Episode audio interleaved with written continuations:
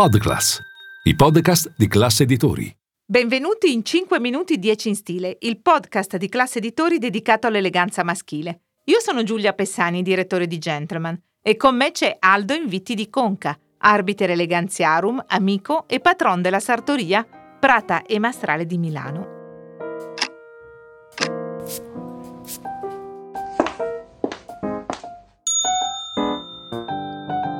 Ciao Giulia. L'idea di una guida pratica all'eleganza maschile mi piace, ma avevamo lasciato in sospeso una domanda. Sì, certo, il nostro Trivial Pursuit dell'eleganza e la domanda era: quale dei seguenti dettagli è considerato un emblema della sartoria artigianale? 1. Il revers a punta di lancia. 2. La fodera in contrasto. 3. Il taschino a barchetta. Allora, i revers a punta di lancia eh, in sartoria è vero, sono più ampi rispetto alla confezione, ma non è quello. La fodera in contrasto può dare personalità, ma nemmeno quella è la risposta giusta. Quella esatta è la 3, il taschino a barchetta. Protagonista di questa puntata, il blazer.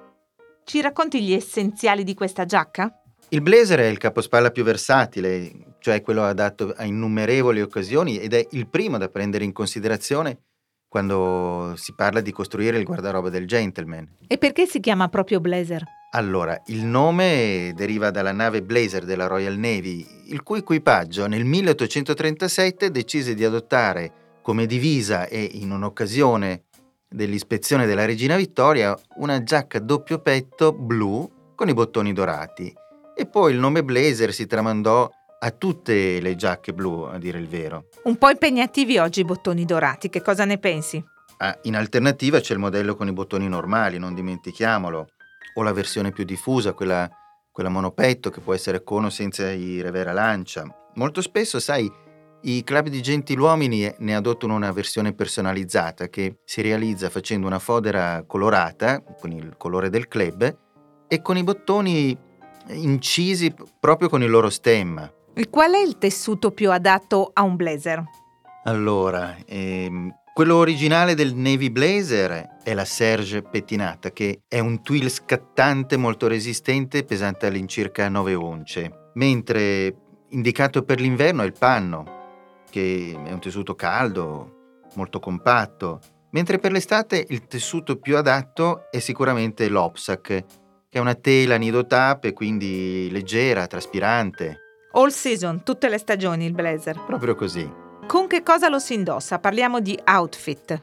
Il suo abbinamento ideale sono i pantaloni cavalry colore beige, ma non è una regola rigida. Benissimo infatti anche i pantaloni grigi in gabardina, piuttosto che fresco di lana per l'estate, di flanella per l'inverno. L'importante è che i pantaloni non siano blu, per evitare l'effetto completo sbagliato per intenderci. Quanto alla camicia e alla cravatta, che cosa suggerisci? Ma la camicia che sta meglio è sicuramente la camicia celeste, però se si vuole avere un tocco un po' più dandy, una bella Bengals con delle, con delle righe marcate, eh, celeste su bianco, bordeaux su bianco, fantastico. La cravatta, sempre che abbiamo la camicia celeste o bianca, perfetta è la regimental. Perché con la camicia a righe, no cravatta?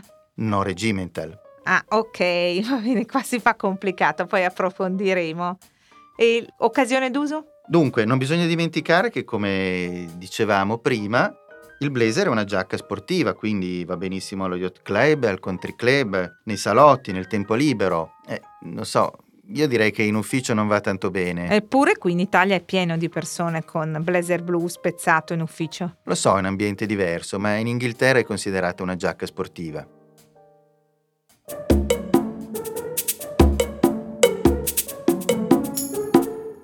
Blazer blu e jeans, prendere o lasciare? Allora, il primo a lanciare questa moda è stato Andy Warhol e lui negli anni Ottanta eh, diede vita ad un look originale. Direi che fu però una scelta azzeccata perché ancora oggi l'abbinamento sneakers con i jeans, ammesso che poi venga indossato un bel blazer su misura, è ancora un modo fantastico che rappresenta uno stile moderno per vivere l'eleganza, quindi direi prendere. E ora mettiamoci alla prova con il Trivial Pursuit del guardaroba maschile, una delle mille domande che hai inserito nel tuo libro L'arte dell'eleganza. come si chiama la tipica cravatta in maglia, generalmente tagliata col fondo dritto, adatta a un look elegante sportivo e direi anche al blazer? 1. Tricot 2. Tartan 3. Regimental Ricordate che la cravatta va sempre messa, ma in questo caso la risposta la daremo alla prossima puntata. In cui parleremo di smoking. Esatto, e ricordate che eleganti si diventa.